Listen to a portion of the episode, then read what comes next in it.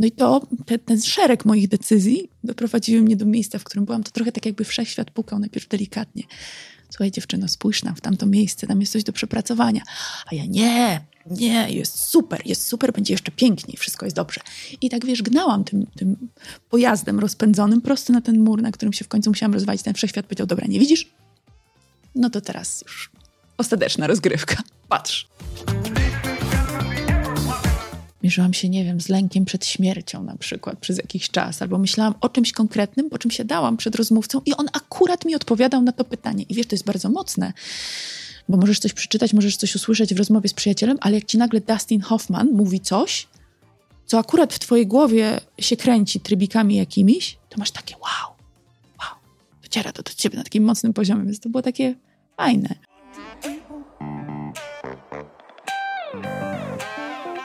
Kochali jak umieli. Inaczej nie umieli. Dali 100%, maks mhm. swój. Tylko po prostu to nie było dla ciebie wystarczające. Czyli ktoś może kochać na 100%, a ktoś z drugiej strony wciąż nie dostaje tyle, ile potrzebuje. Dziękuję Ci bardzo, że słuchasz mojego podcastu. Bardzo Cię proszę o drobną przysługę oceń moją audycję.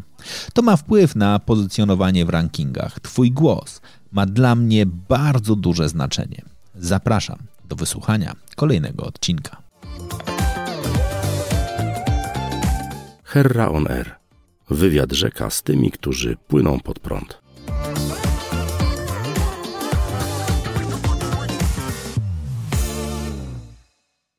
Heroner, wywiad rzeka z tymi, którzy płyną pod prąd, czyli rozmowy o życiu na własnych zasadach. I dziś chyba będzie o tym, o tym, jak podejmować też decyzje, które są spójne z Tobą, a jak później radzić sobie z konsekwencjami najtrudniejszej rzeczy, czyli czasem własnych decyzji. Bo łatwo jest na kogoś zrzucić, powiedzieć to oni, to ich wina i wszystko inne. A oprócz tego, jak, no właśnie, zaplanować życie w taki sposób, żeby, no właśnie, ciekawe było Twoje? Mam takie nadzieje. Anna Wędzikowska, dzień dobry. Dzień dobry. Jak patrzę na twojego Instagrama, to ty dziś jesteś podróżniczką. Jestem. Co to jest podróżowanie dla ciebie? To jest na pewno moja pasja. To jest dla mnie też taki sposób na mindfulness. Kiedyś mi ktoś powiedział, wiesz, bo ty uciekasz. I ja długo się nad tym zastanawiałam, bo jestem taką osobą, która mm, każdą informację zwrotną przyjmuje, trawi i jednak się zastanawia, czy może coś w tym jest. Mhm. Mój tata zawsze tak mówił, wiesz, jak ci ktoś mówi, że jesteś pijany, to go olej, ale jak ci mówi druga i trzecia osoba, to choćbyś był trzeźwy i ci się połóż. Mhm. Więc ja sobie biorę te informacje zwrotne, ale potem je trawię, myślę o nich i wnioski wy, wysnuwam sama. I dalej robię tak, jak uważam. Czasami biorąc to pod uwagę. Więc zastanawiałam się nad tym, czy to nie jest tak, że ja uciekam, ale potem słuchałam takiego Mm, takiego znanego doktora Bruce'a Liptona, który mhm. mówi o tym, jak walczyć, e, jak zmieniać swoje schematy. I jak my strasznie jesteśmy zaprogramowani tym, co nam się przydarzyło w dzieciństwie. I tak fajnie opowiada. Mówi, wiesz, jak jesteście, jak jesteś zakochany, to dlaczego czujesz się tak fantastycznie? No z jednej strony wiemy, bo te wszystkie hormony i tak dalej, ale z drugiej strony to jest taki moment w naszym życiu, kiedy my jesteśmy w tu i teraz. Mhm. Kiedy my nie myślimy o przeszłości, nie myślimy o przyszłości, tylko zawsze czekaliśmy na ten moment, żeby się ktoś pojawił, żeby było fantastycznie, więc jesteśmy tu teraz z tą osobą. I dla mnie podróże też trochę spełniają takie zadanie. Czyli jeżeli ja jestem w miejscu, którego nie znam, to patrzę na każdy kwiatek, na każdy znak na drodze, na każdego człowieka. Jestem w nieprawdopodobnej uważności i to mnie zmusza do tego, że nie tak jak jestem w Warszawie, patrzę pod nogi. Czasami spojrzę na jakąś piękną kamienicę i mówię, Boże, jak tu pięknie, nigdy tego miejsca nie zauważyłam. Ale my głównie idziemy i sobie prowadzimy dialog, monolog, zależnie od tego, czy uznajemy, że jest jedna osoba w naszej głowie, czy dwie. I nie zwracamy uwagi na to, co się dzieje wokół nas. Nie przyjmujemy tych doznań różnych zmysłowych i wzrokowych, i węchowych, i e, tego, co słyszymy, tego, co się dzieje wokół nas. I podróże to jest taki wytrych trochę, taki skrót do tego bycia w tu i teraz dla mnie. Poza tym, ja się wychowałam w takiej rodzinie, gdzie się bardzo dużo podróżowało. Wychowałam się na książkach Alfreda Szklarskiego, o przygodach Tomka Wilmowskiego, które właśnie teraz czytam moim córkom. I czytamy o Afryce, Tomek na Czarnym Lądzie. I czytając tą książkę, pomyślałam sobie, no tak, jak ja wyrastałam na tych książkach, które mnie fascynowały, to nic dziwnego, że mnie te podróże kręcą. Wybrnęłaś. Bo jak zaczęłaś mówić o tym, że uciekasz, to miałem z tyłu głowy takie pytanie, uciekasz od, czy uciekasz do? Trochę za fromem. E, ty uciekasz do teraźniejszości. Na razie jeszcze jest mi trudno, w, chociaż uczę się tego, bo ten mindfulness to polega trochę na tym, żeby nawet myjąc naczynia, być w tu i teraz i być w tej e, czynności. I wiesz, tego się uczę, że jak sobie teraz tutaj siedzę i z tobą rozmawiam, to żeby patrzeć ci w oczy i cieszyć się tą chwilą połączenia dwóch serc i dwóch dusz. I staram się, żeby te, ten każdy element mojego dnia był czymś, co ja przeżywam, w czym ja jestem. A to nie jest łatwe. Kiedy sięgnęłaś po mindfulness? No, jak przyszedł taki ogromny kryzys w moim życiu, bo wcześniej my wszyscy to robimy. My uciekamy od e, naszych emocji, bo niektóre z nich są trudne. Nie chcemy tych trudnych przeżywać. Nie widząc tego, że jak nie przeżywamy tych trudnych, to nie mamy szansy przeżywać w pełni też tych pięknych. Dla mnie ten sposób ucieczki był taki, wydawało się z zewnątrz, bezpieczny. Mhm. Łatwo było go nie zauważyć, bo ja uciekałam w pracę, którą kochałam i która była na tyle fascynująca i piękna, że uważałam, zresztą to akurat jest prawda, była moją pasją, ale trochę się w tym zatraciłam. I nie miałam nałogów e, w tradycyjnym tego słowa rozumieniu narkotyków, alkoholu, ale moim nałogiem była praca, moim nałogiem były związki. Więc ja uciekałam w te dwie rzeczy po to, żeby mm, nie przeżywać trudnych emocji, których mi się sporo nagromadziło z dzieciństwa, a to jest trochę tak, że my mamy nieprzeżyty smutek i żal. Mhm. Nad tym jest lęk, a jeszcze wyżej jest gniew, mhm. złość. I byłam w tej złości i jednocześnie w tej ucieczce. A potem, jak przyszedł taki moment w moim życiu, że się rozbiłam o ścianę i wszystko, co misternie budowałam, nagle straciło swój sens, po prostu przestało istnieć. Mm, I to był taki moment, że albo ja przestaję istnieć razem z tymi moimi marzeniami, wyobrażeniami, projekcjami, albo muszę totalnie swój świat przekonstruować. Ja wcześniej nie miałam motywacji do tego, żeby sięgnąć, y, żeby po pierwsze przeżywać te emocje, a po drugie, żeby sięgnąć głęboko i daleko do przeszłości i do dzieciństwa, no bo to są trudne rzeczy. Nie jest łatwo rozgrzebać rany z przeszłości, które już może nie zagoiły się i nie przyschły, ale tam się już przykleiło jakiś mhm. plaster, zabandażowało, one się tam może jątrzą w środku, ale łatwo jest na to nie zwracać uwagi, bo ta noga, ręka czy cokolwiek innego zabandażowane i my... Dusza. No ja parłam do przy serce, parłam do przodu i te moje mechanizmy obronne, które sobie zbudowałam, były na tyle bezpieczne, działające, zdrowo wyglądające, że długo mi się udawało unikać tego. Ja parę razy chodziłam nawet na terapię, ale pewnych tematów nie byłam w stanie dotykać, że jak się zaczyna ten temat rozmowy, mówię, nie, nie, o tym nie, nie jestem w stanie, nie mogę, nie chcę. Różne tam się pojawiały, ale przed tym nie, czy też za tym nie, mm, ale, ale właśnie.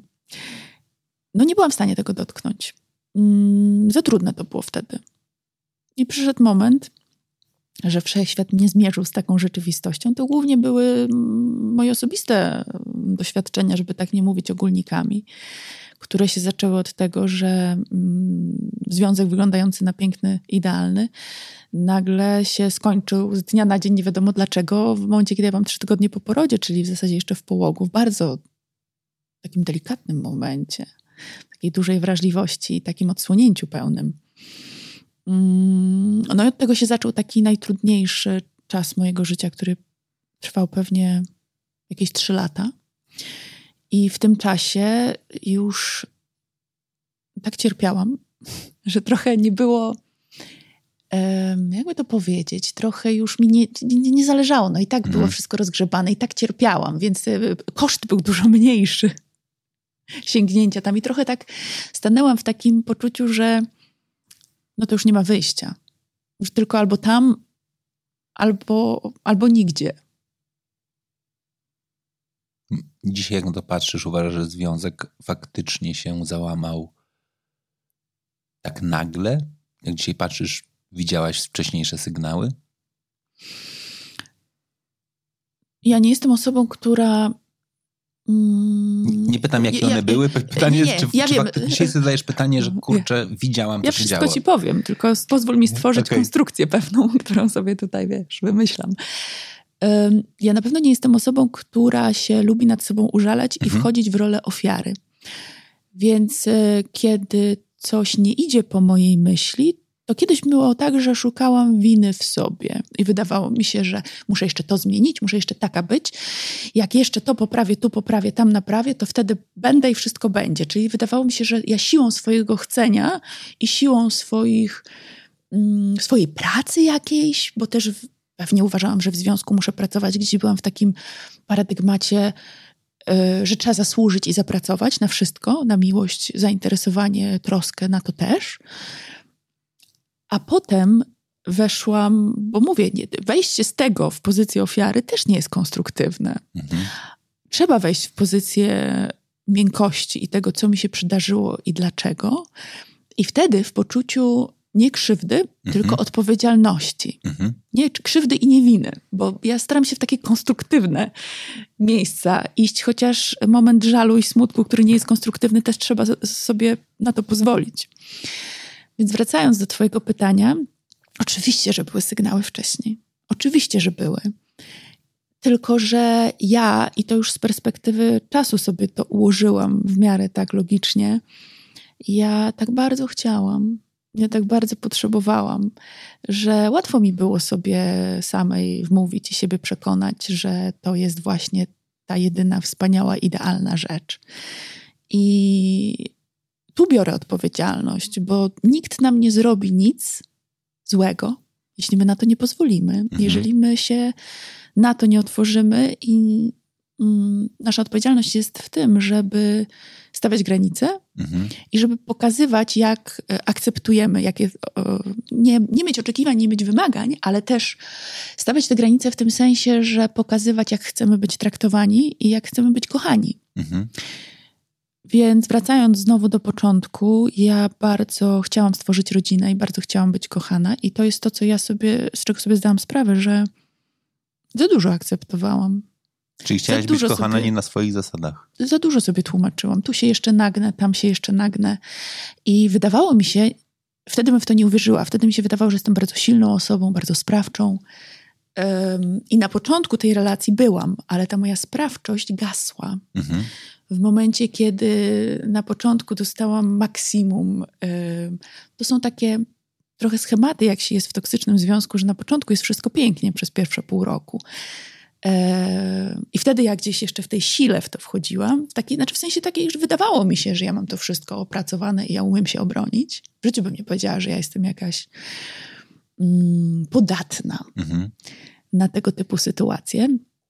Mm, no ale potem ktoś daje maksimum miłości, maksimum zainteresowania i z czasem zaczyna je powoli e, odbierać i mówić, no było tak fajnie, ale to w podtekście czy otwartym tekstem, ale to twoja wina, bo ty jesteś taka, bo ty jesteś taka, bo ty jesteś taka. I no ja w tym, twoi, w tym swoim mm, takim defaultowym, zaprogramowanym, automatycznym poczuciu winy no dobrze, no było tak fajnie, a teraz nie jest fajnie, to może ja rzeczywiście mm, nie mam pasji, może ja rzeczywiście jestem pracocholiczką, może ja rzeczywiście jestem niemiła, może jestem złym człowiekiem, może ja za bardzo jestem skoncentrowana na swoim dziecku. No przyjmujesz te komunikaty i coraz bardziej się zaczynasz zastanawiać, no może ja jeszcze jestem nie taka. No bo gdzieś tam tak naprawdę, a, a historia jest taka, że pod spodem tego, co mi się wydawało, że jest wysokim poczuciem własnej wartości, ale zbudowanym tylko i wyłącznie na moich osiągnięciach, sukcesach, na czymś bardzo zewnętrznym, a głęboko było takie niedokochanie, taki brak miłości własnej, takie niskie poczucie własnej wartości, takie wynikające z tego, że ja, jako ja, odarta z tych wszystkich zewnętrznych atrybutów, nie jestem godna miłości.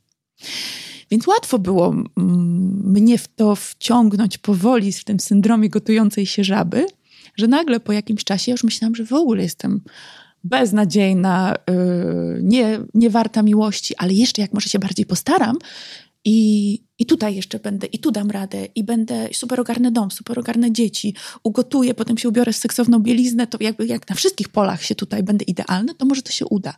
Nie widząc, że jakby co tam się zaczęło dziać i co, i co zaczęło to we mnie poruszać.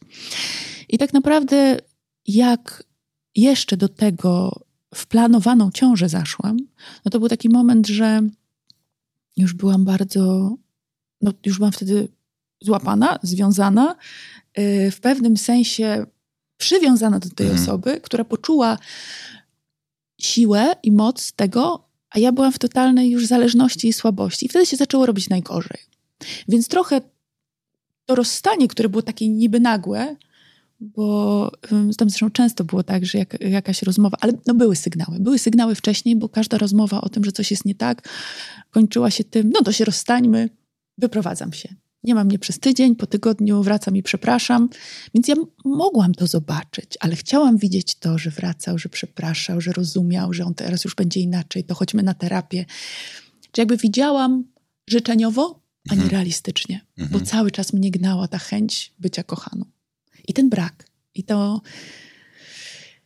I takie poczucie, że nie jestem wystarczająca, więc skoro już coś jest i to jest warunkowa miłość, ale jednak jest, no to trzeba o to walczyć do końca. Gdzie powinnam powiedzieć: Ja jestem pełna, to mhm. nie jest to, co mi pasuje, ja tak nie chciałabym funkcjonować z miłością, ale dziękuję bardzo. Idźmy każdy w swoją stronę. Teraz bym już tak zrobiła, a wtedy tak nie potrafiłam. No i to, te, ten szereg moich decyzji doprowadziły mnie do miejsca, w którym byłam. To trochę tak jakby wszechświat pukał najpierw delikatnie. Słuchaj dziewczyno, spójrz nam w tamto miejsce, tam jest coś do przepracowania. A ja nie, nie, jest super, jest super, będzie jeszcze piękniej, wszystko jest dobrze. I tak wiesz, gnałam tym, tym pojazdem rozpędzonym prosto na ten mur, na którym się w końcu musiałam rozwalić. Ten wszechświat powiedział, dobra, nie widzisz? No to teraz już ostateczna rozgrywka. Patrz. Co ci pozwoliło zrobić tę przemianę? Hmm, mówisz o narzędziach? Mhm. Bo z jednej strony to, że nie miałam wyjścia i zaczęłam szukać. Zaczęłam szukać, zaczęłam. Jestem taką. Mm, taką, taką, taką mam sobie dziennikarkę mhm. i takiego researchera, wiesz, zrobiłam sobie ten mm, test y, y, głównych cech osobowości, mhm. Golupa chyba. Mhm. I tam wyszło, że główną moją siłą, która mnie drive'uje, która mnie pcha do przodu, jest ciekawość. I mhm. rzeczywiście jestem osobą bardzo ciekawą ludzi, ciekawą świata. Więc jak się z tym zmierzyłam, to najpierw zaczęłam szukać, mhm. czytać, słuchać podcastów, sprawdzać, co to jest, co się wydarzyło, co się ze mną wydarzyło. Zaczęłam czytać o, o współuzależnieniu, takim właśnie współuzależnieniu, które wynika z braka, braków mhm. wyrobionych w dzieciństwie, które powoduje, że się przywiązujemy do drugiej osoby na zasadzie takiego właśnie e, braku i współuzależnienia, takiego, że bez tej osoby nie jesteśmy w stanie funkcjonować. I jak w, będąc w takim trybie, przyciągamy osoby narcystyczne, mhm. e, toksyczne, mhm. psychopatyczne, osoby bardzo z kolei w siebie e, zapętlone, no bo ja jestem skoncentrowana na tej drugiej osobie. Chociaż tak naprawdę na sobie i próbuję, żeby ta osoba mnie tutaj dokochała, bo ja nie potrafię siebie sama dokochać. No i zaczęłam odkrywać całe warstwy tego, najpierw na poziomie takim intelektualnym. Czyli czytałam, sprawdzałam, to mi dawało jakieś ukojenie na początek. Potem już zrozumiałam, że no już wiem, mhm. nie ma co się w tym babrać i zaczęłam słuchać takich podcastów, które mówiły o tym, że dość o nim, dość o tej relacji, odcinamy i teraz to jest twoja szansa na to, żeby się uleczyć, żeby wejść w szczęśliwe życie, żeby zrobić z tego bramę do swojego innego, nowego, pełnego, szczęśliwego życia. Kiedy jesteś dla siebie opiekuńczym rodzicem, jesteś swoim dorosłym, gdzie wszystkie swoje potrzeby możesz zaspokoi- mogę zaspokoić sama. To nie znaczy, że odrzucam wszystkich innych ludzi, ale na podstawowym poziomie mm, nie oczekuję, że ktoś mój smutek utuli, że ktoś mnie dokocha, kiedy ja sama siebie dokochać nie potrafię. Czyli wejście w taką odpowiedzialność, w taką dorosłość prawdziwą. Przyspieszony kurs dojrzewania poprzez um, zderzenie się ze swoimi starymi emocjami. Potem zaczęłam medytować. Zrobiłam kurs online'owy z doktorem Jody Spenzą, bo też musiałam tak na racjonalnie. On tak bardzo dużo z nauki, z fizyki kwantowej, z Einsteina, więc to, to ze mną rezonowało. No ale potem weszłam w bardzo głębokie medytacje z nim. I po takich ośmiu miesiącach codziennej medytacji godzinnej miałam poczucie, że kliknęło coś na poziomie bardzo podstawowym, mhm. że ja się, ja zmieniłam swój, przestroiłam swój układ nerwowy. Wyłączyłam się kompletnie złość, gniew, triggery, jakieś takie mm, jakaś taka drażliwość, stres. Przyszedł do mnie spokój ogromny. Niestety pod tym, to co mówiłam na początku, pod, tym, pod tą złością, która była u mnie taka bardzo obecna i była moją pierwszą reakcją, obrona, gniew, konfrontacja. Pod spodem okazało się, że jest lęk. Mhm. Nigdy w życiu nie przypuszczałam, że ja jestem osobą lękową. Ja się niczego nie bałam, ja wszystko trzeba jechać, jadę. Spadochron, skaczę. Ja nie byłam osobą, która się zastanawiała. Eee, zawsze z, taką, z takim głodem i z, taką, z takim apetytem na życie wszystko robiłam. A potem się okazało, że ja tak bardzo wypieram ten lęk, że ja nawet nie wiem, że to jest lęk. W sensie, że ja coś czuję, to mnie w jakiś stan wpędza, ale ja nie umiałam nawet tego nazwać, że to jest lęk. Więc jak ten lęk się pojawił, to też chwilę musiałam rozkminić, co to jest i co się ze mną dzieje. No a potem pojawił się smutek, który yy, też był trudny, bo nieznajomy. Yy, no ale też się zaczęłam pracować, poczytałam Hawkinsa, zaczęłam pracować z uwalnianiem emocji, czyli z takim właśnie na bieżąco siadaniem sobie w ciszy, w samotności, czy kładzeniem się, zamykaniem oczu i takim, co ja czuję, gdzie to jest, to dam sobie to poczuć. Zrobię parę oddechów w tym kierunku. Dam temu miejsce. Czyli przestałam się bronić przed emocjami. Mm, a to jest ciekawe, ktoś mi to w pewnym momencie wytłumaczył. To mnie uderzyło, że największy ból i problem nam sprawia to, że my nie przyjmujemy emocji, czyli te emocje trwają, a my cały czas się z nimi boksujemy, cały czas się na nie blokujemy, nie chcę, nie chcę czuć tego lęku, nie chcę czuć tego smutku. No więc e, zrozumiałam to, że jak sobie zostaję, pozwolę tym emocjom wybrzmieć, to one przechodzą, odchodzą, przepływają przeze mnie. No i tych, tych, te techniki sobie tam rozszerzałam, próbowałam różnych tam i, i hipnozy, i pracy z energią kundalini. Bardzo się w jogę wkręciłam. Zaczęłam właśnie też z ciałem pracować. Terapia integracji emocji w oddechu, bo nie mówi się o tym, ale jest dużo takich emocji i takich trudnych traum, które mamy zaprogramowane w swoim ciele, a nawet nie wiemy z kiedy. Nasz układ nerwowy zaczyna się kształtować od minus 3, czyli mhm. ostatni trymestr, potem dwa pierwsze lata, z których nie pamiętamy nic. Nie jesteśmy mhm. w stanie powiedzieć, co się wtedy działo w życiu naszych rodziców. Ja sobie na, ostatnio skojarzyłam, że jak ja miałam rok, to zmarł tata mojego taty. Nie wiem, jak moi rodzice reagowali w tym czasie i co w związku z tym ja przeżywałam. Więc to są takie traumy, które my możemy mm, zobaczyć i uzdrowić nie wiedząc y, skąd jest ten ból, ten, ta blokada w naszym ciele. E, właśnie przez świadomą pracę z oddechem. E, więc no, do różnych rzeczy się, sięgam. Ale przede wszystkim staram się być świadoma i otwarta na to, co się we mnie dzieje, i nie stosować tych wszystkich mm, systemów ucieczkowych. Dlatego też sobie pozwoliłam na po wyjściu ze związku na samotność, na mm, po rezygnacji z pracy na taką ciszę i bezruch w tych moich sprawach zawodowych, mm, żeby trochę nie gonić za kolejnymi wyzwaniami i sukcesami. Bo kim ja będę? Tak się zastanawiam sama ze sobą. To mm, codziennie yy, przeżywam i codziennie sobie znajduję odpowiedzi na to pytanie, kim ja jestem bez tej tożsamości, którą sobie zbudowałam w pracy. Kim ja jestem? I czy ja ciągle mam wartość? Wiadomo, że mam, ale muszę ją poczuć i to jest to trudne, które trzeba, warto zrobić. Jak słucham ciebie, to masz turboświadomość. To jest w ogóle cudowne. Ale bardzo często osoby, które dosta dostają tak, doznają tak dużej przemiany, przechodzą przez nią, wpadają pomysł, teraz uleczę świat. Teraz będę, stworzę swoją małą sektę i będę uczyć pozostałych. Teraz stworzysz grupę silnych kobiet lub będziesz edukować ludzi z tego, co sama przeszłaś. To sprawia, że na razie, jak nie mam, chyba że się mylę, nie masz takiego pomysłu. Nie użyłabym nigdy sformułowania, chociaż może się odnosisz do konkretnych y, przykładów, ale nie powiedziałabym uczyć, bo to jest trochę takie stawianie, mm, e, stawianie się na innej wysokości. Ja celowo o tym mówię, bo ja nie mam takiego myślenia pod tym, hej, dobra, to teraz zaproszę innych do, e, do głębszego wejścia mhm. w siebie, tylko powiem, że skoro mi się udało, to ja teraz zrobię trzydniowy kurs, też, też to możesz zrobić. Wiesz co, trochę idę w tym kierunku. E, w sensie takim, że mm, zrobiłam podcasty, które są o tym. Mhm. E, ku szczęściu. To są takie moje rozmowy z ekspertami z różnych dziedzin. To jest coś innego. No nie, to, to, Zaproszenie eksperta do tego, żeby pokazać przestrzeń, a powiedzenie, ja jestem teraz Mesjaszem, będę was zbawiać.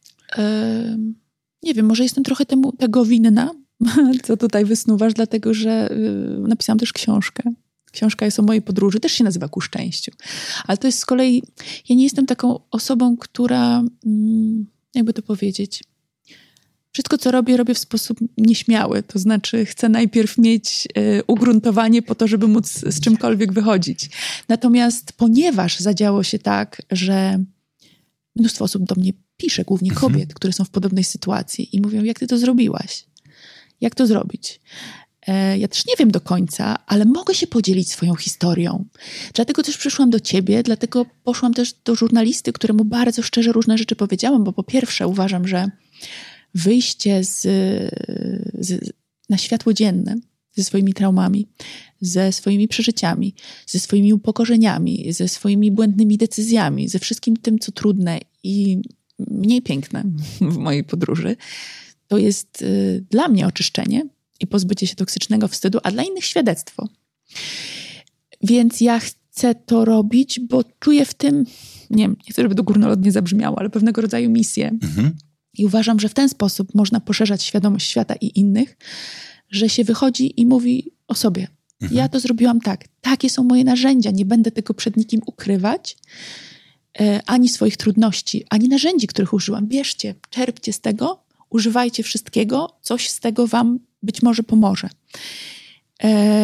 I uważam, że nie jestem nikim, kto może kogokolwiek uczyć, ale wiesz, tacy moi guru, za którymi ja szłam, mm, Kyle Seas na przykład, ale wielu innych, mówi: Ja jestem work in progress, tak samo jak ty i ja ci mogę powiedzieć, co dla mnie działa, nie znaczy, że to zadziała na, dla ciebie i nie znaczy, że ty jesteś w tym punkcie, że akurat tego użyjesz, mhm. ale może coś z tobą zarezonuje i coś weźmiesz. I to jest, wiesz, też trochę dla mnie taka odpowiedzialność, że mm, my jesteśmy wszyscy ze sobą połączeni. Mhm. Jak ja się staję lepszym, bardziej świadomym człowiekiem, to mogę promieniować trochę na mhm. innych, chociażby z racji tego, że inaczej zareaguję, będę milsza, wyciągnę do kogoś rękę i ja wierzę w to, że tak się zmienia świat. Mhm. Wyobrażałaś sobie życie po telewizji, będąc w telewizji? Nie. Zawsze się tego bałam. Wydawało mi się właśnie to. Mi się wydawało, że moja cała tożsamość to jest ta Wędzikowska od tych wywiadów z gwiazdami. I to jest moja wartość. Mhm. To robię dobrze, w tym się spełniam, w tym się sprawdzam. To jest jeszcze w ogóle takie fajne, atrakcyjne i prestiżowe. I wszyscy mi mówili, masz najlepszą pracę na świecie. No to czym ja będę bez tego? I to było moje. To było moje światło w życiu, bo ja to kochałam, w sensie sam treść tego, te rozmowy tych ludzi, mnie to mega inspirowało. Ja w tym znajdowałam taką mm, radość, ale też takie połączenie. Czasami było tak, że mierzyłam się z różnymi rzeczami w swoim życiu, miałam jakieś pytania, a, a mierzyłam się, nie wiem, z lękiem przed śmiercią na przykład przez jakiś czas, albo myślałam o czymś konkretnym, po czym się dałam przed rozmówcą i on akurat mi odpowiadał na to pytanie. I wiesz, to jest bardzo mocne, bo możesz coś przeczytać, możesz coś usłyszeć w rozmowie z przyjacielem, ale jak ci nagle Dustin Hoffman mówi coś, co akurat w twojej głowie się kręci trybikami jakimiś, to masz takie wow, wow, dociera to do ciebie na takim mocnym poziomie, więc to było takie fajne. Mm, ale jednocześnie to było moje przekleństwo, bo ja byłam uwiązana mhm. przez to. Ja nie miałam tej wolności, którą analogicznie, tak jak rozmawialiśmy o, o związku, jeżeli ja bym była mocno osadzona w sobie, miała tę wartość, to poczucie wartości, tę miłość do siebie i to poczucie takie, że nawet bez relacji ja jestem kompletna i ja sobie w tym świecie pięknie i świetnie poradzę, mam całe swoje życie, które jest pełne i partnerstwo i związek jest jakąś jego częścią i będzie mi oczywiście smutno i przykro, ale ja sobie to wypełnię czymś innym i nadal będę w pełni. Ale się tak panicznie bałam tego, kim będę, czym będę bez relacji, że tkwiłam w czymś, co było dla mnie w sposób postępujący, krzywdzące, bo ten lęk mnie wiązał. I tak samo było z tą pracą, że to, ten mój lęk przed tym, znowu bazujący na tym samym, czyli moim braku takiej elementarnej, organicznej świadomości własnej wartości, to był lęk, który mnie wiązał i który pozwolił mi akceptować rzeczy, których nie powinnam była akceptować. I no bo miałam poczucie, no dobra, ale jak odejdę, y, rzucę papierami, wyjdę sobie, no to co ja będę robić? Kim ja będę? Jak nie znajdę innej pracy? Jak kto mnie będzie chciał? No nie ma innego. Nawet jak już myślałam, że no przecież jestem dobra w tym, co robię, no ale nie ma innej platformy, która będzie takie rzeczy robiła. A ja nic innego przecież nie umiem. Innego rodzaju dziennikarstwa nie będę w stanie uprawiać. Takie sobie historie z tyłu głowy produkowałam mm, i one były produkowane właśnie przez tą małą Anię tam w środku, najgłęb, na tych najgłębszych warstwach, która uważała, że jest wciąż niewystarczająca. Mm, a ta tożsamość zewnętrzna, zbudowana misternie, była taka piękna i taka wartościowa. I no, trudno było ją odrzucić. Trudno było z niej zrezygnować. Bardzo trudno. Ja to odchorowywałam, mimo że to była moja decyzja. E, podjęta sercem, podjęta w takim poczuciu, że ja muszę sobie dać tą szansę na szczęśliwe życie. Ja muszę sobie dać tą szansę na wolność muszę zapłacić, znaczy chcę zapłacić tę cenę, no to konsekwencje takie, znaczy ja musiałam przeżyć żałobę po tym, bardzo długą, trwającą parę miesięcy. Takiego pożegnania tej mojej tożsamości, tego mojego, może złudnego, ale jednak w pewnym sensie poczucia bezpieczeństwa. 15 lat mojego życia w pracy, którą, której aspekty takie mm, nie związane z, jakby z, z zapleczem z tym, czego nie było widać, tylko z tym, co robiłam sensu stricte, by, było, było wspaniałe. Ja to kochałam. Bardzo to było trudne, ale ja to zrobiłam mm, walcząc o coś dla mnie ważniejszego. O siebie, o moje życie, o moje szczęście. Masz przekonanie, że w momencie, w którym odchodziłaś, mogłaś zostać? Mhm. Mogłam. Jakie były konsekwencje zostania?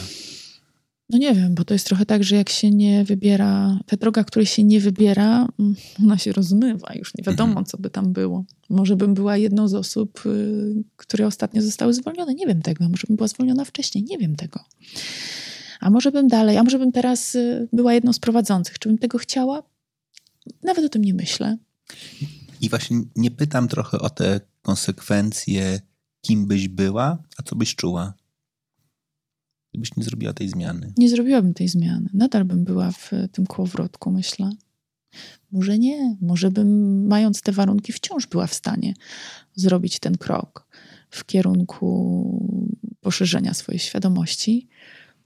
No ale coś mi podpowiedziało, że muszę zrobić tak, że muszę stanąć po swojej stronie, że muszę taką granicę zaznaczyć, która mnie wewnętrznie da poczucie, że hej Ania, zatroszczyłaś się o siebie.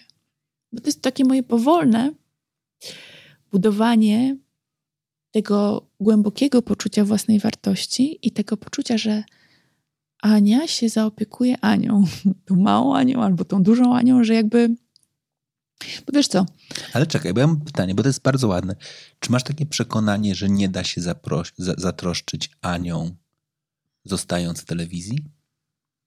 Czy to środowisko jest tak bardzo ugniatające? Nie, nie uważam, że jest ugniatające, tylko myślę, że ja się zapędziłam, zaszłam w tym za daleko. I było mi potrzebne coś takiego tak drastycznego, żeby. Mm, to jest też trochę tak, że ja tego już nie podejmowałam racjonalnie. To mhm. bardziej było tak, że moje serce mi powiedziało, tak, tak trzeba zrobić. Tak trzeba zrobić. I trochę ja wierzę w to, na tym etapie mojego życia. Kiedyś nie wierzyłam, może kiedyś zmienię zdanie, ale na tym etapie mojego życia podejmuję decyzję sercem, bo uważam, że logika mm, jest, ma ograniczone mm, możliwości poznania. My coś analizujemy, ale to jest zawsze zabarwione naszymi przekonaniami i no nie widzimy za horyzont. A serce i intuicja może podjąć decyzję irracjonalną yy, pozornie, która nas doprowadzi do dobrego miejsca. No, przykład ci podam. Ja robiąc już karierę aktorską, będąc po trzecim roku studiów, postanowiłam wyjechać do Londynu, zostawić wszystko i kupić bilet w jedną stronę, pójść tam na studia, tam skończyć studia, gdzie wiesz, tutaj z planów filmowych tam pracowałam w szatni nocami, żeby dorobić y, do tego mojego życia tam, bo poczułam, że tak po prostu mi się śnił ten Londyn po nocach, że ja po prostu muszę tam być. I moi rodzice nawet mi mówi, bez sensu to robisz. No masz już tutaj tak dużo zbudowane, bez sensu to robisz. Mm. A ja po prostu czułam, że muszę. Nie wiem dlaczego. I potem się okazało, że te wszystkie elementy, które ja poukładałam, to trochę szkoły aktorskiej, tu też studia dziennikarskie, tu ten Londyn, tu super język, stworzyły mi 15 lat mojej pracy i, i, i zawód, który nawet nie wiedziałam, że istnieje. Więc ja wcześniej tego bym tak nie nazwała, ale no, umiałam już widać, ewidentnie się tym sercem, tą intuicją kierować. I teraz też wierzę w to, że to są dobre potrzeby, chociaż czasami mogą nie wydawać się logiczne i sensowne. To ja bym chciał tutaj trochę odczarować, bo moim zdaniem to jest w ogóle jeden z największych błędów językowych. Ja wierzę w to, że świat jest taki, jak go nazywamy totalnie. Wierzę jakby w te elementy. My w takim świadomym podejmowaniu decyzji mamy myślenie o tym, że jest przewaga rozumu nad sercem, to ja przypomnę, emocje nie są zlokalizowane w sercu, tylko w rozumie, w sensie w mózgu. Mózg jest naszym głównym centrum emocjonalnym i dla wszystkich tych, którzy po tym, co usłyszą, mówią, nie, nie, nie, na koniec dnia nie można sercem, to ja przypomnę, decyzje powszechnie nazywane sercem i tak są podejmowane mózgiem. Znaczy tam, tam dalej jest skoncentrowany nas, nasz układ emocjonalny i on dalej wypływa stamtąd. Więc jakby te, z tej perspektywy wszyscy, którzy teraz chcieli się obrazić, mówić co za herezję, nie, to nie są herezje. To jest absolutnie jeden z najlepszych sposobów. Ten, ta część mózgu odpowiedzialna za emocje bardzo często podpowiada nam dobre decyzje. Ja bardziej mówię też o, tym, o tych emocjach, o tych decyzjach, które idą z brzucha. Tak, znaczy one, one, one, one są bardzo automatyczne. Z drugiego tak? mózgu. One idą tak, jest takim, ej, coś mi mówi, że mam to zrobić. Nawet jak nie ma racjonalnych przesłanek, to to coś z reguły ma kontakt z naszymi po prostu wszystkimi elementami jakby tego właśnie układu nerwowego. Ja przeczytałam coś takiego, mm, jakiś taki artykuł odnośnie intuicji, że nam się wydaje, że to jest y, jakiś taki sygnał do mnie przyszedł z ciała, ale tak naprawdę to jest nasza podświadomość mhm. Mm, w milisekundzie y, przetwarzająca wszystko, co my zgromadziliśmy w naszych wspomnieniach, w tym, czego nawet nie pamiętamy, w tym, co przeczytaliśmy, co widzieliśmy z zachowania innych osób. Wszystko, co nam się na tym twardym dysku, do którego nie mamy dostępu na co dzień, zapisało, mhm. daje nam impuls. Mhm. A jak trafiłaś do telewizji? I nie pytam formalnie, tylko w którym etapie Twojego życia pojawił się pomysł, hej, chcę to robić?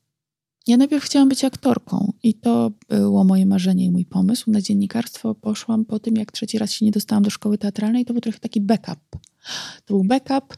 Pójdę sobie na takie studia jakieś ogólnorozwojowe, sobie przeczytałam program, że tam jest i trochę historii, i trochę filozofii, i psychologii, że tam jakby jest takie szerokie spektrum, spektrum przedmiotów to ja taka będę szeroko rozwinięta. A w sumie zawsze lubiłam pisać. Zawsze myślałam, jak weszłam na to dziennikarstwo, że ja będę pisać. I jak poszłam na kursy przygotowawcze, bo to ten egzamin na dziennikarstwo jest już bardzo taki um, profesjonalny, w takim sensie, że tam jest taka pięcio, pięcioczęściowa pięcioczęściowy etap, w którym trzeba napisać różne rzeczy, które trzeba umieć pisać, polemikę z tekstem, sprawozdanie z konferencji prasowej, więc poszłam sobie na takie krótkie, wakacyjne kursy przygotowawcze. Tam byli profesorowie już z, z tego dziennikarstwa. Ja pamiętam, pisałam te polemiki z tekstem i to był jeszcze trzeci raz, kiedy zdawałam na to był trzeci raz, kiedy zdawałam na, e, do szkoły teatralnej, ale już jednocześnie zdawałam na dziennikarstwo. Już powiedziałam moim rodzicom, dobrze, trzeci raz, jak się nie dostanę, to już pójdę na inne studia, więc jednocześnie zdawałam na dwa. I pamiętam, jeden z profesorów po jakiejś takiej mojej polemice z tekstem mówi, pani tak świetnie pisze, niech pani daruje sobie tą szkołę aktorską, niech pani przyjdzie do nas. Więc to we mnie urodziło takie pierwsze poczucie, że okej, okay, może to jest coś, co ja też mogę fajnie robić. Ale mówię, cały czas myślałam, że ja będę pisać. I potem zaczęłam studiować to dziennikarstwo. Co ciekawe, w te same wakacje, zanim zaczęłam studia, dostałam swoją pierwszą rolę w, u Maćka Ślisickiego i to zaczęło iść dwutorowo. Czyli ja na pierwszym semestrze zrobiłam dwa filmy, potem zaczęłam grać w serialach. I na fali tego, że już grałam w filmach, a studiowałam dziennikarstwo, to miałam swoje jakieś takie pierwsze praktyki w TVP. Zaczęłam współpracować z takim programem na TV Polonii Śniadanie na podwieczorek. Sam robiłam jakieś pierwsze swoje wywiady. Bardzo mnie to stresowało, bo nie byłam w tym dobra.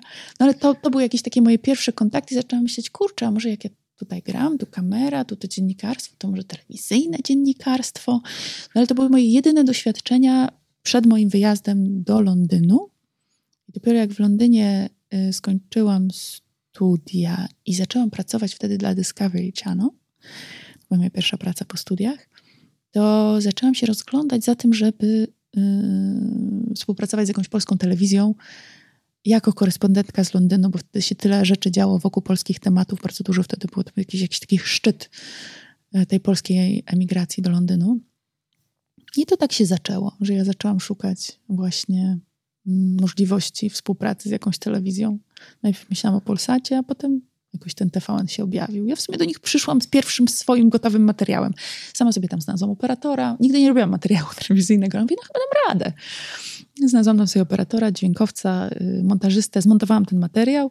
Umówiłam się na spotkanie. Mail, maila napisałam po prostu z głupia frant do y, producenta wtedy Dzień Dobry TVN. Mówiliśmy się na spotkaniu. Mówię, no to spróbujmy, spróbujmy. Ja kogoś chciałam mieć w Londynie. To zrób coś na próbę. Ja wtedy wyjęłam tą, tą płytę, miałam to wtedy nagrane na, na takiej płycie CD i dałam mu tą płytę, on zobaczył ten materiał, mówi fajny, kupię to. No i tak się zaczęła moja praca dla TVN-u. Co ciekawe, o tym nigdy chyba nikomu nie mówiłam, dostałam wtedy też propozycję, mm, aplikowałam wtedy do angielskiej stacji. Chciałam być prezenterką taką newsową w angielskiej stacji ITV i dostałam opcję rocznego takiego stażu płatnego E, z takim training na, e, na prezenterkę. Jedyna wada tego była taka, że musiałam się z Londynu przeprowadzić do Manchesteru. Mhm. Do tej pory się zastanawiam, co by było, gdybym zrobiła to. Bo ja się na to nie zdecydowałam. Odmówiłam, oni byli w szoku. Byli w szoku, że jak, jak ktoś może odmówić taką wielką szansę. Wiesz, oni mają staże płatne, tak jak u nas normalnie pierwsza praca. Były jakieś super pieniądze. No ale ja wtedy właśnie wyszłam za mąż, nie chciałam się z tego Londynu wyprowadzać to wiesz, Manchester gdzieś z drugiej strony. Czasami sobie myślę, co by było, gdybym się wtedy na to zdecydowała. Co ci pomaga w takich sytuacjach podejmować decyzje? Brzuch. Robię to, co czuję. Jest mi teraz, wiesz, z czasem, teraz ostatnio jest mi dużo łatwiej podejmować decyzje. Kiedyś miałam tak, że mm, się radziłam wszystkich dookoła. Ale też ja byłam uczona w domu podejmować decyzje samodzielnie. Mnie rodzice nigdy nie, mm, nie programowali. Wręcz przeciwnie. I jak miałam tam 16 lat, byłam w drugiej klasie liceum, powiedzieli mi, no to już jest taki czas, że możesz podejmować decyzje sama. Pamiętaj, tylko każda decyzja ma ze sobą, ciągnie ze sobą konsekwencje. E, a tatek się go radziłam, często mi mówił, ja ci radzę, zrób jak uważasz. Więc taka byłam, uczyłam się tego szybko, żeby y, na jakiejś tam podstawie sobie te decyzje swoje podejmować. I raczej swoich decyzji nie żałuję, bo też nie, nie, nie, nie programuję się w ten sposób, żeby tam rozkminiać, a co by było, gdyby trzeba było zrobić inaczej. No nie, tak. Podejmujesz najlepszą decyzję z pakietem danych, którą masz w danym momencie. I cóż, Masz tylko da tyle danych, ile masz. Dlatego też uważam, że lepiej słuchać brzucha, a nie, a nie robić tabelki, ile jest plusów, a ile minusów. Mm. Ale im więcej nad sobą pracuję, tym większy mam też kontakt ze sobą.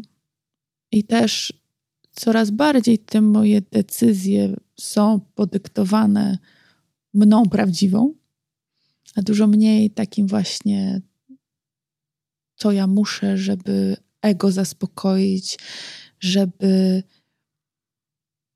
że nie są już dyktowane przez tą niedokochaną e, i niezauważoną Anię, bo to stąd było na przykład moje pragnienie do aktorstwa, że to będzie takie, ja tutaj sobie tą miłość i tą uwagę Oczywiście wtedy o tym nie wiedziałam, teraz o tym wiem.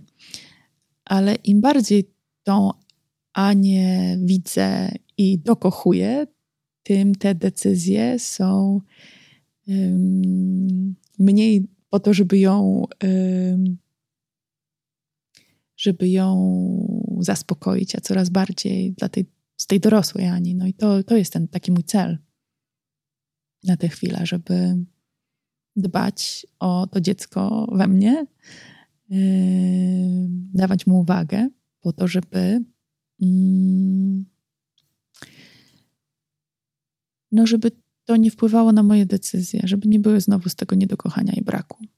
Bo to często nie są najlepsze decyzje. W sensie ja się czasami zastanawiam, co bym robiła. Oczywiście już tak to jest na zasadzie takiej zabawy, że gdybym sobie tego aktorstwa nie wymyśliła, bo bym na przykład była już wtedy dokochana i przepracowana, to co ja bym robiła? Pewnie coś zupełnie innego w życiu, nie? Cokolwiek byś robiła, byłabyś tym dobra. Też tak sobie myślę. Jak sięgałaś w głąb i dochodziłaś do takiego momentu, w którym zaczynasz odkrywać te mikrotraumy, te elementy tego niedokochania. Najpierw pojawia się gniew, później złość, a trzeba dojść do takiego momentu jak wybaczenie. Mhm. Wybaczyłaś? Tak. Tak, dlatego, że przeszłam, myślę, już to całe, tę całą drogę. Mm, jeszcze trochę jestem na tym smutku i żalu mhm. za to wszystko stracone. Ale to jest okej, okay. to sobie, pozwalam sobie zostać tam, bo to nie jest też tak, że mm, przez 100% czasu w ciągu dnia. Dla mnie to była taka droga, że najpierw musiałam wyjść z zaprzeczenia, mhm.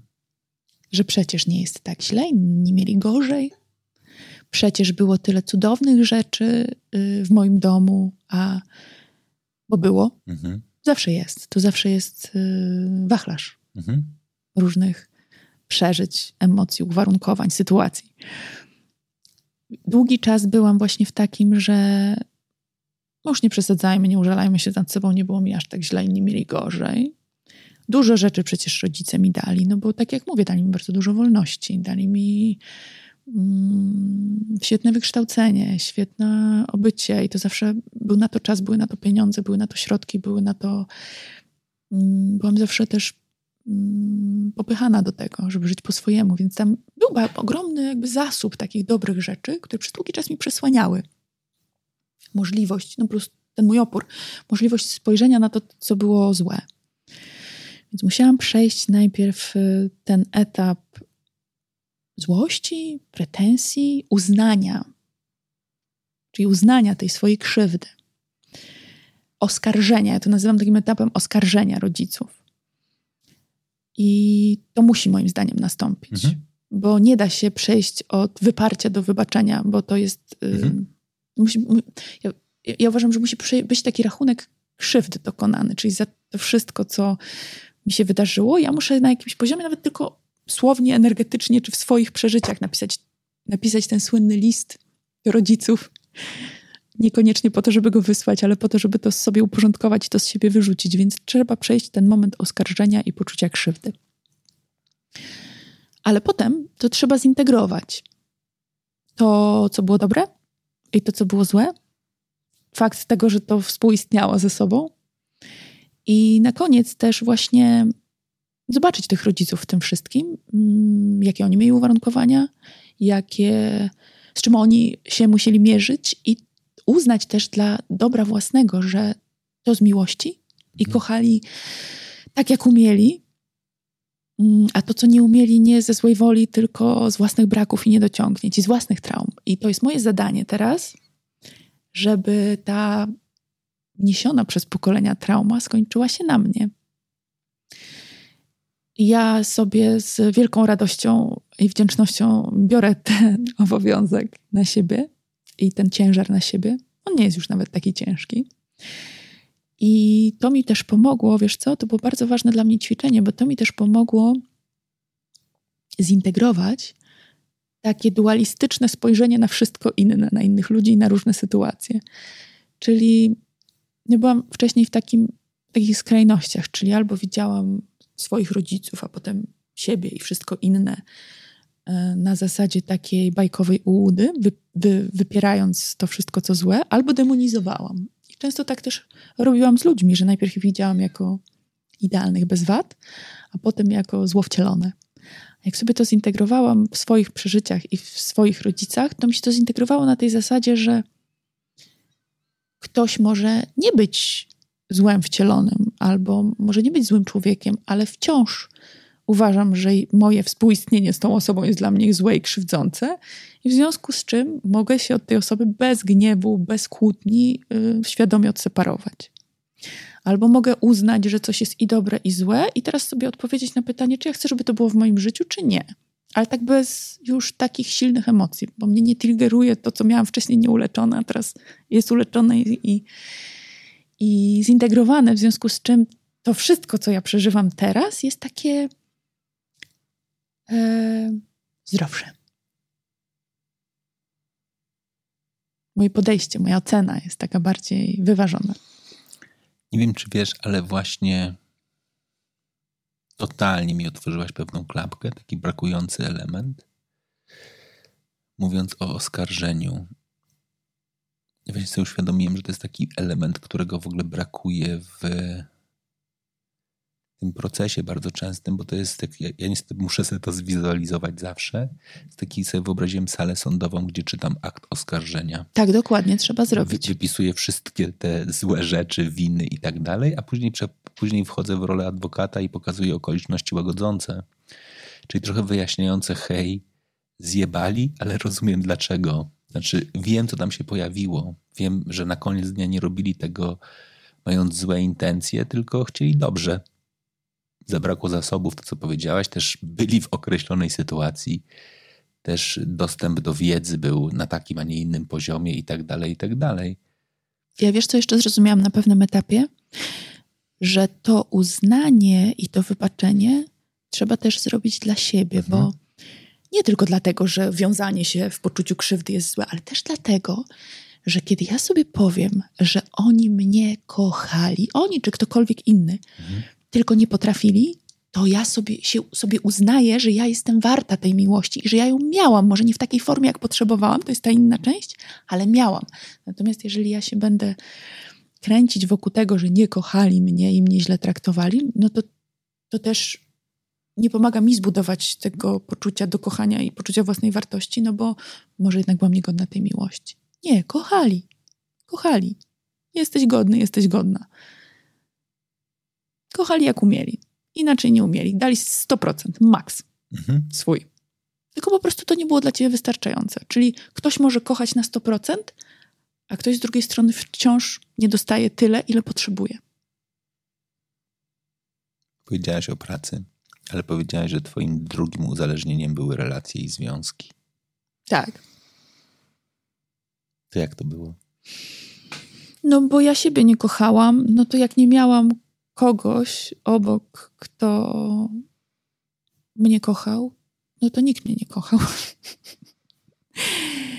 Dlatego trzeba siebie pokochać. Warto siebie pokochać, bo mm, to jest najgorszy wybór, jakiego można dokonać. Właśnie z tego braku, z tej potrzeby, takiej nieukojonej. I wydawało mi się, że jak nie ma kogoś obok mnie, kto będzie mi mówił: Hej, dałaś radę, fajna jesteś, jak jesteś ładna, jak jesteś mądra, jak jesteś błyskotliwa, jak jesteś super, jesteś taka fajna. No to ja sobie tego nie umiałam powiedzieć. To też był taki moment, bardzo ważny moment mojej pracy, kiedy ja sobie zaczęłam uświadamiać, jaki jest mój dialog wewnętrzny. Co ja do siebie mówię? No na pewno nie mówiłam do siebie, fajna dziewczyna jesteś, dałaś radę. Nie. Mówiłam, znowu, not, znowu zjebałaś. Not enough. Tak, Mogłaś dokładnie. lepiej. Ciągle, nieustannie. Jak osiągnęłam sukces, to wielkie mi rzeczy, wszyscy tak każdy by to mógł zrobić. Mhm. Więc potrzebowałam tej osoby do tego dialogu pozytywnego chociażby. Bo to był jedyny moment, kiedy ja słyszałam z zewnątrz i myślałam, może faktycznie jestem fajna. Skoro on mówi, że ja jestem fajna, to może faktycznie jestem fajna. I jak nie miałam tego kogoś i zostawałam tylko z, z tym głosem w głowie, który cały czas mnie jebał, to mi było po prostu bardzo ciężko A wtedy nie miałam jeszcze takiej świadomości, żeby yy, ani świadomości, ani gotowości, myślę, żeby usiąść sobie i, i popartraktować z tym głosem.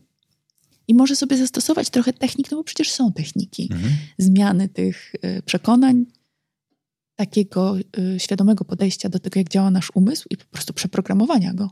Jest by teraz, wiesz, no stop, zarzucam różne afirmacje. Mam takie afirmacje, wiesz, na, y, na relacje, na miłość właśnie. I sobie nauczyłam się, wrócę do, jeszcze do tych związków, żeby nie było, że nie wyczerpaliśmy tematu, ale skoro zaczęłam, to powiem, że zobaczyłam, jak wiesz, są takie momenty, bierzesz prysznic, takich mhm. wolnych przebiegów, jak ja to mówię, jedziesz samochodem, a już gdzieś jedziesz na pamięć, że sobie prowadzisz dialog wtedy. Mhm. No i jak się łapię na tym, że sobie mówię znowu, że jestem beznadziejna, albo że ktoś coś zrobił, a ja ty siedzisz i nic nie robisz, albo różne takie rzeczy mało mm, motywujące, potrafię się już dosyć szybko na tym złapać. I wtedy sobie mówię, dobra, Stefan, bo tak mówię do swojego umysłu, żeby tak, wiesz, trochę go, trochę udawać, że jest inną osobą, nie? Nie jestem swoimi myślami. Mówię, słuchaj, to nam nie pomaga, to teraz cię przestrajam na... Mówię, kurczę, przecież ten czas i tak coś sobie tam produkuję w tej głowie i tak nic nie robię.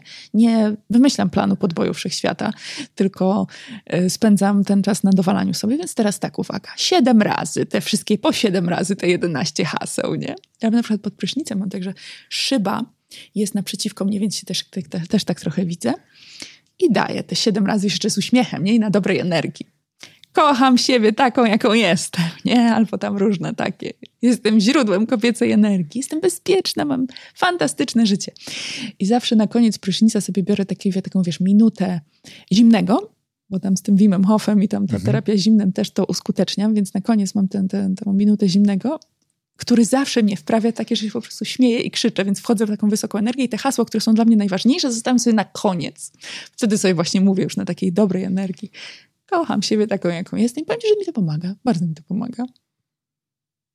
To relacji. A wracając do tych relacji, więc wiesz, no, nie miałam tego, nie znałam tych narzędzi, nie miałam nawet świadomości, że to się dzieje. Ja bym wtedy nawet nie powiedziała, że ja mam problem z poczuciem własnej wartości. No jak czegoś nie wiesz, nie masz świadomości, to w ogóle, no ja, jak można coś z tym zrobić? Nie da się. I miałam takie przeświadczenie, że no muszę być w relacji, że przecież jestem bezwartościowa, jak nie ma koło, koło mnie kogoś. I na takim poziomie bardzo y, logicznym, czyli wiesz, tam ci społeczeństwo mówi, że no, no jak to samemu wyjechać na wakacje? No widać jej nikt nie chce, skoro jest sama, nie? No taka ładna, taka zgrabna, to widać musi być wredna, skoro jest sama, nie? I takie rzeczy ci gdzieś tam kiełkują w głowie, więc z jednej strony cię ten wszechświat, ten świat, ten, to społeczeństwo wbija w to, że trzeba, powinnam, no ale z drugiej strony, jak zostaję sama mm, i tak źle o sobie myślę i tak źle o sobie mówię wewnętrznie, oczywiście nie wiem tego, no ale mm, potrzebuję. Potrzebuję się odbić w czyichś oczach, żeby mi ktoś powiedział, że jestem wartościowa. I to mnie zapędzało w relacje, które, powiem, powiem tak, żadna nie była tak, tak mocna, tak dojmująca i tak krzywdząca, jak ta ostatnia. Właśnie dlatego, że ja no, wierzę w to głęboko, że wszechświat puka najpierw delikatnie, mm-hmm. potem wali w drzwi, a na koniec je rozwala z kopniaka, jak nie słuchasz. Więc jestem głęboko za to wdzięczna i biorę odpowiedzialność, bo dopiero wtedy w pełnej rozciągłości, w pełnej takiej, w pełnym spektrum mogłam zobaczyć, jakie moje decyzje, jakie moje uwarunkowania, jakie moje schematy, jakie moje e, programy mnie doprowadziły do tego miejsca. Dlaczego ja wzięłam kogoś, kto tak bardzo mnie zniszczył, kto sprawił, że tak źle o sobie myślę, kto mnie po prostu zrównał z ziemią. I żeby była jasność, ja nie wychodzę z poczucia krzywdy czy z pretensji. Ja uważam, że odegranie takiej roli jest trudne, a to jest yy, prezent dla mnie. To był prezent dla mnie po to, żebym ja mogła taką wewnętrzną siłę i taki wewnętrzny płomień, ale nie taki, wiesz, nie taką siłę, jak w, u Hawkinsa, nie taką siłę, że będę świat rozwalać, tylko taką moc tego wewnętrznego płomienia, który płonie, ale on nie musi nic nikomu udowadniać. On jak grawitacja po prostu jest. I ja sobie mogłam zbudować tak, taką spokojną siłę dzięki temu, że ja naprawdę jestem wdzięczna. Ale było to, była to lekcja i nauka nieprawdopodobnie bolesna. Bo ja zobaczyłam, jak bardzo ja się mogę starać, dać wszystko. Wszystko, co mogę, do momentu takiego, że czuję, że się wypaliłam, że już jakby nic więcej nie mam, już jestem pusta w środku, bo już dałam wszystko. I spróbowałam wszystkiego. Ogarnęłam, zrobiłam, wymyśliłam nam najlepsze wakacje, zapłaciłam za nie, jakby sprawdziłam się we wszystkim.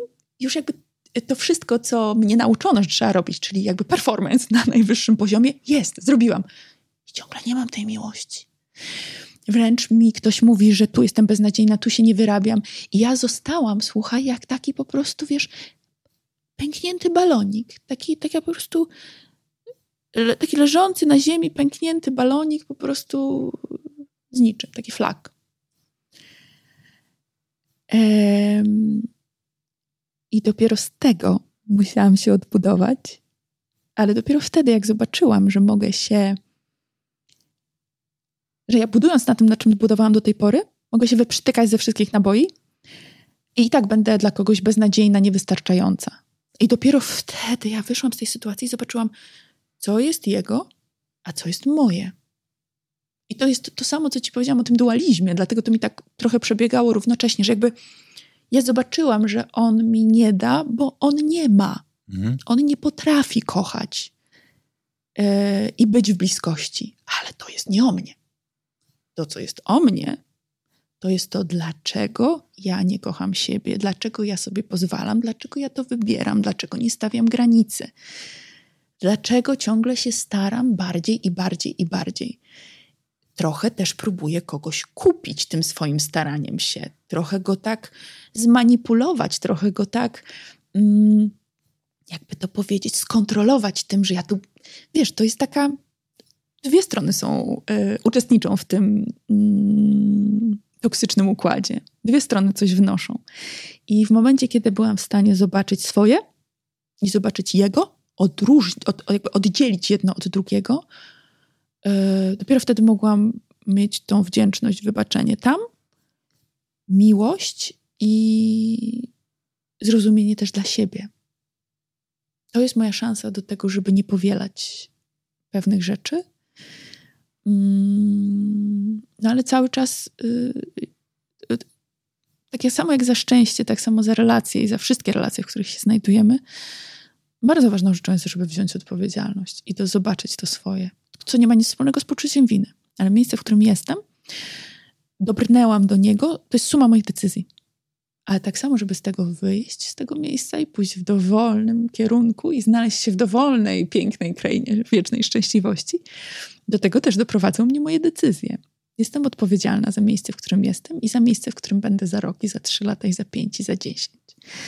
E, więc tym się trzeba zająć swoim twardym dyskiem, swoim sposobem podejmowania decyzji. Na dnie wszystkiego jest oczywiście czułość, zrozumienie i miłość dla samego siebie. To nie jest proste. To nie jest tak, że ja się, wiesz, powiem ci, że kocham Ania, Ania jest zajebista. Nie. To jest praca cały czas, nie? Jestem bliżej, ale, yy, ale to jest ciągle work in progress. Yy, I nigdy bym nie miała takiego wglądu i takiego zrozumienia, gdyby to się w moim życiu nie wydarzyło. Byłabym, byłabym być może pozornie szczęśliwa, ale bez sięgnięcia tam głębiej, nigdy bym nie miała spokoju, harmonii. Te momenty mojego życia, w których nawet mnie się wydawało, że mm, byłam szczęśliwa w przeszłości, zawsze były naznaczone jakimś takim wewnętrznym cały czas kłuciem, że coś jest, że tu gdzieś jest pustka jednak. Że tam jest jakiś, jakaś ciemna dziura w środku, której nie dotykam, ale jakbym była ze sobą totalnie szczera, to zawsze wiedziałam, że ona tam jest. Chciałem Cię spytać o rolę, ale od jakiegoś czasu w psychologii coraz rzadziej się mówi o roli rodzica, a o relacji rodzicielskiej. Jaka jesteś w tej relacji? Świadoma. Mm. Radosna. Otwarta wyrozumiała. Staram się, staram się, żeby moje dzieci miały piękne dzieciństwo, głęboką, radosną relację ze mną. Lubię to, że dużo rzeczy załatwiamy na żarty, że jakby super małe sobie postanowiłam, że chociażby raz w ciągu dnia, żeby się tak po prostu bez kontroli śmiały. Ale staram się, żeby to było radosne, nasze współistnienie, moje rodzicielstwo i ich dzieciństwo, żeby było radosne. Staram się rozumieć. Wiem, że, znaczy nie inaczej, rozumiem. Hmm. I jestem tą osobą, która. Yy, w ogóle jestem pod wrażeniem samej siebie. Zawsze mi się wydawało, że no, z tego starego, że jestem tak niecierpliwa, tak yy, jakaś taka kontrolująca, że mi będzie bardzo trudno, że ja będę takim, taką matką generałem. W ogóle taka nie jestem. W ogóle. I... Lęk jest bardzo kontrolujący i bardzo niecierpliwy. I wiesz co? I tak często jestem się w stanie wznieść na wyżyny swojej cierpliwości i takiego, że wiesz, moje dziecko mi mówi, ostatnio byliśmy na wyjeździe w, w Kanadzie, moja młodsza, moja starsza córka się zawsze boi, mówi, nie, to ja tam nie idę, ja tam nie idę. A starsza ile ma? Starsza ma dziewięć prawie. Mhm. E, młodsza ma prawie pięć, a młodsza leci i wchodzi na jakiś klif. Ja mówię, nie wolno. I ściągam ją. Mówię, Tosiu, zobacz, pokazuję jej, zobacz, to jest niebezpieczne, tu byś mogła spać, spaść, to jest kwestia bezpieczeństwa. Jest wściekła na mnie i mówi mi, nie kocham cię, to jest nasz ostatni wspólny wyjazd. I ja sobie myślę, Boże. I wiesz, z jednej strony mnie to śmieszy, ale z drugiej strony tak mnie to nie, do, mnie to nie dotyka. Ja wiem, że ja jestem tą osobą dorosłą to ona nie panuje nad swoimi emocjami, to moja rola jest taka, żeby to oswoić, żeby jej wytłumaczyć, co się z nią dzieje i dlaczego się tak z nią dzieje. To jest mój, y, moja młodsza córka, to jest mój, bo moja starsza córka to jest dziecko, które to jest dar. To jest, to jest naj, ona jest tak dobrym, łatwym człowiekiem, takim z, z, ze współczuciem, z empatią, z otwartością, z miłością. Ona mi tyle daje, że to ona, ona jest darem dla mnie. Moja młodsza też jest darem, ale darem, darem w postaci lekcji. Bo ona mnie tyle uczy. Masz ukojenie i lekcje. Tak, ukojenie i lekcje. I naprawdę w, w, muszę się wznosić na wyżyny. Naprawdę, na wyżyny. Y, doceniam to i kocham ją i czasami jest mi jej szkoda, że ona te wszystkie emocje przeżywa, a ja muszę je obsługiwać, ale to nie jest tak, że mnie to męczy w jakiś sposób, y, ale no jest czasami, ona się obraża, nie ustąpi, nigdy nie ustąpi. Pójdzie, obrazi się, choćby miało to być skrzywdą dla niej samej, obrazi się, zamknie w pokoju i nie, nic jej nie złamie. Natomiast y, ja się staram moje dzieci traktować jak najbardziej dojrzale i dorośle, tłumaczyć, rozmawiać, yy, mówić też o swoich emocjach, być w otwartości. Nie, nie uważam, że dzieci, przed dziećmi trzeba inaczej. Dzieci rozumieją dużo więcej niż nam się wydaje. Nie zawsze na takim poziomie komplikacji, ale prostszymi słowami dużo skomplikowanych w naszym odczuciu rzeczy da się im wytłumaczyć. I lepiej robić tak, niż mówić, nie, to nieważne, tego nie zrozumiesz. Albo to nie dla dzieci, albo to są sprawy dorosłych. No staram się jak najwięcej mm, rozmawiać, tłumaczyć, opowiadać o tym świecie. Jednocześnie dając im poczucie, że to, jakby to, jak świat przeżywają, to jest też ich i mają prawo do swoich jakby ocen, emocji, decyzji. Jesteś w kolejnej relacji? Nie. A jesteś gotowa na kolejną relację? Trudne pytanie. powiedziałabym raczej, że nie. Mhm. Powiedziałabym, że nie. Co nie oznacza, że gdyby się coś przydarzyło, to nie, nie znajdę tej gotowości. Nie pytam o tym, czy jeżeli się pojawi relacja, to nie. nie wejdziesz. To jest pytanie, czy dzisiaj, jak patrzysz na siebie, masz takie poczucie, że będziesz umiała wejść w bezpieczną relację no trochę. To jest inne pytanie. Na Twoich zasadach. To jest inne pytanie. Myślę, że już byłabym gotowa wejść w relację i inaczej y, w niej funkcjonować. Tu tak.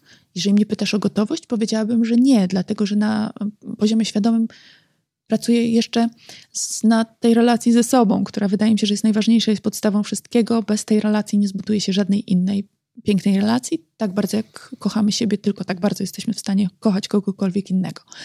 Ale z drugiej strony uważam, że nie trzeba mieć stuprocentowej gotowości, żeby wejść w fajną relację, że możemy być nie do końca przepracowani, jeżeli spotykamy kogoś, kto też nad sobą pracuje i możemy się iść w tym razem, to to jest okej. Okay. Ale pierwszy raz w życiu nie szukam, nie mhm. chcę i nie, nie preku temu. I w ogóle nie wiem, jak, znaczy, z czym się wchodzi w relację inaczej. nie wiem, czy wiesz, o co mi mhm. chodzi. Że zawsze byłam na tym takim głodzie, potrzebie, a teraz nie mam tego, więc nie. Nie, nie, nie, nie, nie wiem, jak o tym myśleć w tej chwili. O relacji? Fajnie chciałabym, o tak. Tak, tak, chciałabym. Czy umiem? Nie wiem, zobaczymy. Nie muszę wiedzieć, wiesz, to też jest taka, takie, takie coś, co mi przyszło w tym rozwoju, że więcej zaufania, mniej kontroli i więcej takiego poczucia, że na razie nie wiem. Na razie nie wiem, to nie będę ani podejmować decyzji. Teraz sobie zaczęłam mówić tak, że skoro jeszcze nie wiem, to widać, to nie jest czas podejmowania decyzji, ale nie muszę też mieć y, ułożonej struktury myślenia na temat czegoś. Kiedyś byłam taką osobą, że wszystko, każdy temat trzeba przemyśleć, żebym ja wiedziała, co ja myślę na ten temat. A teraz mogę nie wiedzieć i mogę to odpuścić. Przekierować myśli gdzie indziej. Nie muszę się tym zajmować. Tomek Brzuska, ostatnio był trener personalny, który powiedział bardzo ładną rzecz. Rozwój polega na tym, że dążysz do takiego stanu przygotowany na nic, gotowy na wszystko. Znaczy, że budujesz sobie zasoby i nie musisz planować, co się wydarzy, ale jak się wydarzy, to wiesz, że masz w sobie wystarczająco dużo takich narzędzi do tego, żeby sobie poradzić z tą sytuacją. Tak, no to myślę, że w takim momencie jestem. Mnie się też bardzo podoba to, co mówi Wayne Dyer, taki już nieżyjący mówca motywacyjny, autor książek. On mówi tak, najlepszy sposób na życie to jest mieć e, umysł um, otwarty na wszystko i nie przywiązany do niczego. Mhm. I to jest taki, taka taki, no, piękna myśl, z którą mm, chciałabym iść przez życie. A zawodowo z czym chcesz iść przez życie? A jak powiem, że jeszcze nie wiem, to myślisz, że to jest ok? Jest bardzo ok. To mi się dopiero jeszcze chyba manifestuje. Robię na razie takie rzeczy, które doraźnie czuję, że się w nich rozwijam i że mi sprawiają przyjemność.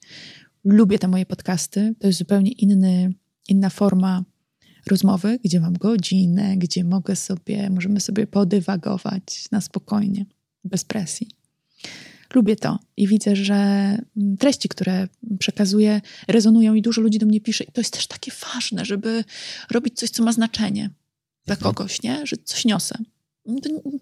Nie, że ego, czy, czy jakaś, wiesz, nie wiadomo co, ale jak już coś wnoszę w tą przestrzeń wspólną, no to fajnie, że, żeby to było coś wartościowego. Ostatnie szlify nad moją książką, która wychodzi w październiku, to też jest dla takie moje dziecko, to jest dla mnie bardzo, bardzo ważne. Mm, zaczynam współpracę taką delikatną z Wirtualną Polską, gdzie y, i te moje wywiady z gwiazdami, ale myślę, że incydentalnie bardziej. I takie fajne, pogłębione rozmowy z kobietami. Pomyślałam sobie, że chciałabym rozmawiać z fajnymi babkami, które mogą powiedzieć coś takiego, co będzie inspiracją, czyli coś mhm. przeżyły, coś przepracowały, żyją właśnie bardziej prawdziwie, czy bardziej po swojemu i że jak ktoś tego posłucha, to wyjdzie pójdzie w świat bardziej podbudowany, czy z takim poczuciem, że mm, hej, o, jej się udało, ja też mogę. E, no i to są jakieś takie moje kierunki na tę chwilę. Taki mam trochę moment, wiesz, też zwolnienia po to, żeby sobie trochę pożyć, żeby sobie trochę nauczyć się tego, że pracuję po to, żeby żyć, a nie odwrotnie. Że mam małe dzieci, które wychowuję sama i które mnie potrzebują.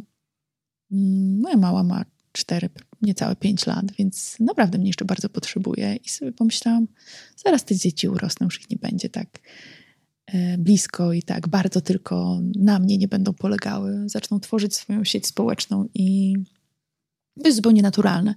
Więc jeżeli w tym momencie, zwłaszcza ta młodsza teraz, chociaż starsza też ona jest bardzo ze mną związana, mnie potrzebują, to czemu nie? Co mnie zbawi ten rok czy dwa?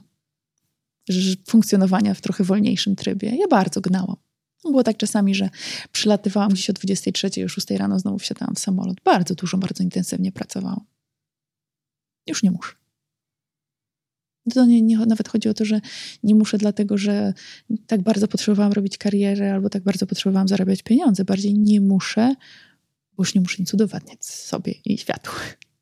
To jest piękne. To jest piękne miejsce, żeby postawić kropkę. Dziękuję Ci bardzo. Dziękuję za zaproszenie. Ja głęboko wierzę w taką strategię Leave the Legacy. Zostaw po sobie ślad. Mam przekonanie, że stwierasz naprawdę ważny ślad.